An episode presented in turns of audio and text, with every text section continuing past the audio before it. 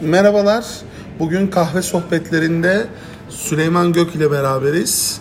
Süleyman Bey hoş geldiniz. Hoş bulduk. Gerçekten e, uzun zaman sonra e, pandeminin getirdiği şartlar ile birlikte tekrar sizinle kahve eşliğinde sohbet etmek beni gerçekten çok umutlandırdı. Umarım tüm Türkiye'miz mavi olur. Umuyorum, umuyorum tüm Türkiye Uşak gibi umuyorum ve Güneydoğu Anadolu gibi mavi olur. Ee, bugünkü kahve sohbetimizde neler var, neler hazırladınız? Valla bugün e, bildiğiniz gibi geçtiğimiz günlerde Cumhurbaşkanı tarafından açıklanan bir insan hakları eylem planı vardı. Sizinle onun üzerine detaylı bir konuşma fırsatımız olabilir diye düşünüyorum. Aynı kanaatteyim. İsterseniz hiç vakit kaybetmeden başlayalım sohbetimize. Ee, bence benim okuduğum kadarıyla en önemli şey e, insan haklarının e, sanırım yeniden Türkiye'de önemli bir ilke olarak gündeme geleceği. Siz ne düşünüyorsunuz? Açıkçası insan hakları eylem planı uzun zamandır gündemdeydi. 200 kusur sayfalık yanılmıyorsam bir döküman. Adalet Bakanlığı da dün e, gece itibariyle web sitesinde yayınlamış. Türkiye dış politika alanında insan hakları ile ilgili ciddi tartışmalar yaşadığı bir dönemde Amerikan Temsilciler Meclisi'nde de Amerikan Başkanı'na e, Türkiye ile ilgili mektuplar gönderildi insan hakları ile ilgili ve uluslararası kamuoyunda Türkiye'nin tam da e, sıkıştığı bir dönemde ben buna bir e, açıkçası bir benzetme yapmak istiyorum. Tabii e, benzetmelerde hata olmaz diye de bir atasözümüz var. Ben bunu bir bir post e, tanzimat olarak görüyorum. Yani post tanzimat fermanı olarak görüyorum.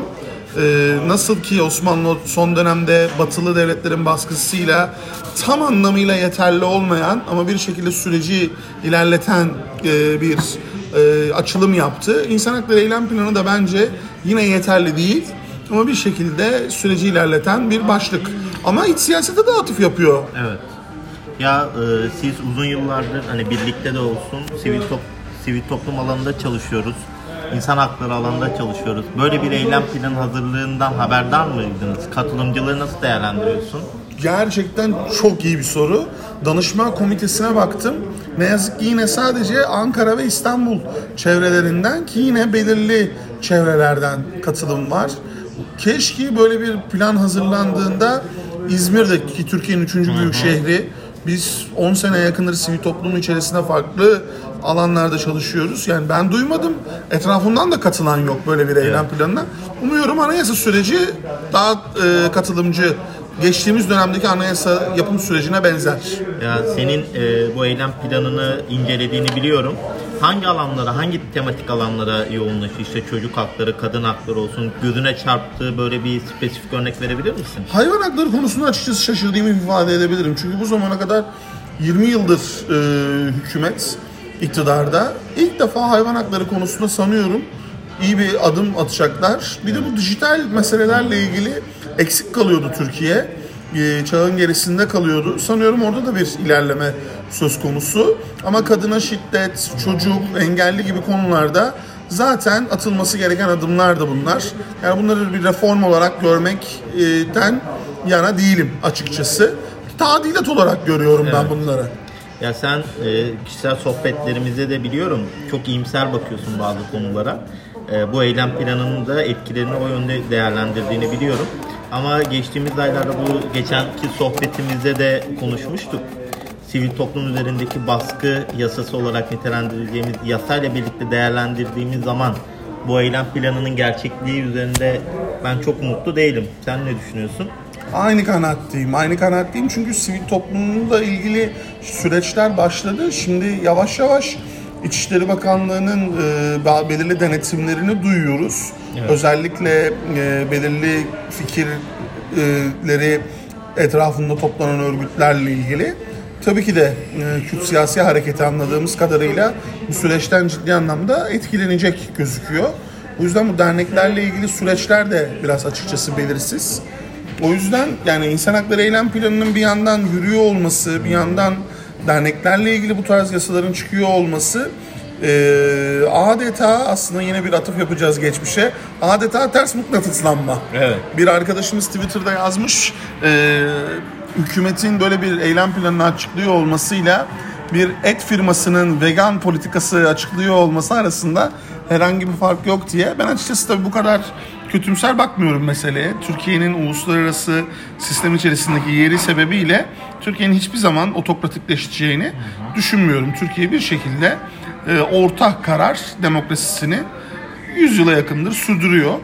E, her geçen günde bir şekilde daha iyiye gidecek. Tabi ara ara dalgalanmaları tüm dünyada yaşadığımız gibi Türkiye'de de yaşayabiliyoruz. Yani ben meseleye sadece Türkiye bazında bakmıyorum. Tüm dünyadaki aşırılıkçı hareketler, tüm dünyada farklı kesimler yükseliyor.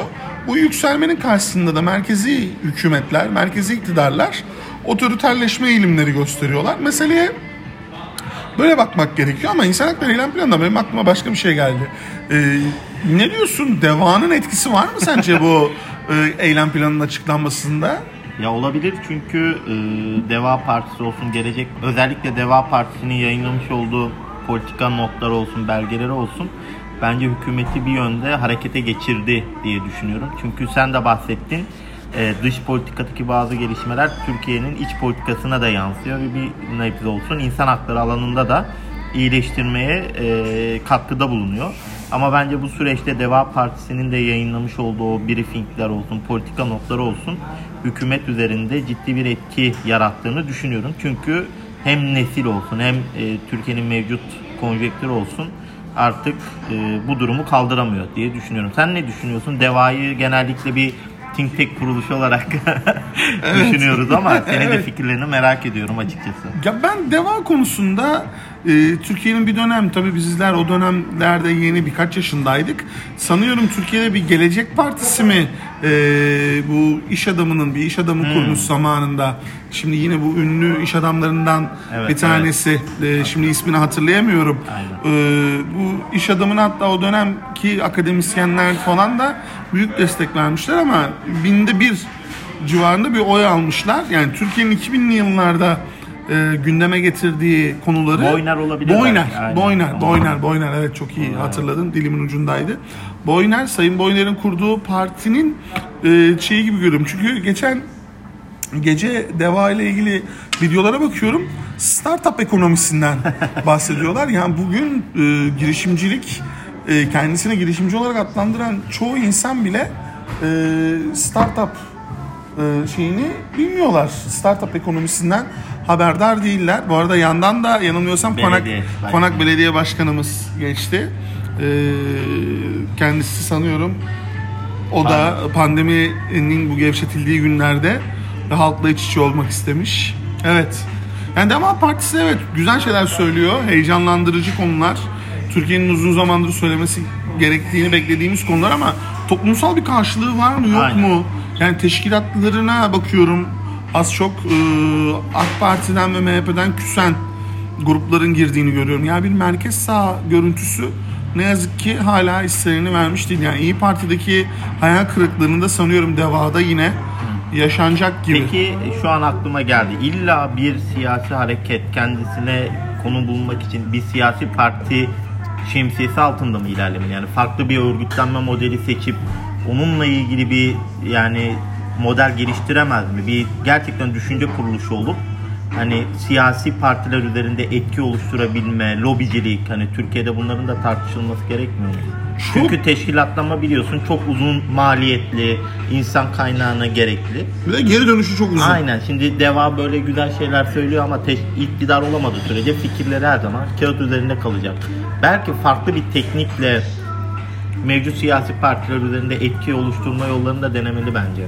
Yani burada iki konu ön plana çıkıyor. Bir siyasi partiler yasasının zorunluluğu var bildiğim kadarıyla. 81 ilin 3'te ikisinde Aynen. yani sanıyorum 60 ilde örgütlenme Tabii. zorunluluğu var. İlçelerde de benzer bir zorunluluk var. Yani sizin sadece kira bazından baksanız ortalama e, Türkiye'de neden gayrimenkulün önemli bir yatırım olduğu, aracı olduğunu Aynen. görebilirsiniz. Yani bugün Deva Partisi 60 tane il merkezinde sadece İzmir'de, İzmir 30 ilçe, İzmir'de de en az 10-15 ilde örgüt, tabii, ilçede örgütlenmek durumunda. Bu sadece baktığınızda İzmir'de 20'ye yakın bina, 20'ye yakın daire demek. İstanbul, Ankara, Bursa, Antalya gibi 10 büyük şehirde saydığınızda 200-250 tane daire demek. E, Türkiye'nin diğer yarısını da saydığınızda yani en az 500'e yakın bugün daire demek. Bunların her birinin e, sadece elektriği, suyu Tabii, tabii. şeyi e bir de bunların bir genel merkez durumu var. Yani gerçekten Türkiye'de siyasetin finansmanı açısından ciddi bir problem. Açıkçası teşkilatlanma, örgütlenme dediğiniz gibi bir bence sorunun yani temeli bu siyasi partiler yasasında. Evet. İkincisi ben dediğinize çok katılıyorum. Yani düşünüyorum şu an, sesli düşünüyorum.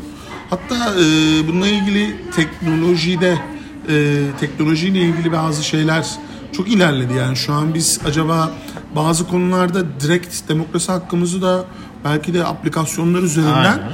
kullanabiliriz. Dediğiniz gibi yani deva bu kadar büyük bir yatırımı, bu, bu söylemleri bir güçlü bir düşünce kuruluşu ve güçlü bir belki de bir kooperatif modeliyle Tabii. eee, yapabilse, Avrupa'daki bu düşünce kuruluşları yapısıyla yapabilse ve bu yapılarını siyasi partilerin içerisine e, lobici entegre etmeye çalışsa, Korsan Parti örneği önümüzde e, Tage Zeitung önümüzde Almanya'daki e, bilinen bu gazeteciliğin değişmesi. Çünkü çok hareketlendi açıkçası siyasi ortam tekrardan. Dediğinize çok katılıyorum. Bunu tartışmak lazım. Yani Türkiye'nin bu hususu e, tekrardan tartışmaya gerek duyduğu kanaatindeyim. Ben bunun not edilmesi gerekiyor. Güzel bir çıkış yaptınız. Ya gerçekten güzel bir sohbetti. aynen aynen. Ben de çok sevindim. Bu arada son dakika haberi Ziraat Bankası e, takipte borcu olanlara tekrardan bir fırsat sunuyor. Sanıyorum ekonomi yine e, Evet. gündem olacak. O zaman önümüzdeki sohbetlerimizden birisi de Ekonomi ve siyaseti tartışalım. tamamdır Süleyman Bey. Çok teşekkür Ben ediyorum. teşekkür ederim. Görüşmek üzere.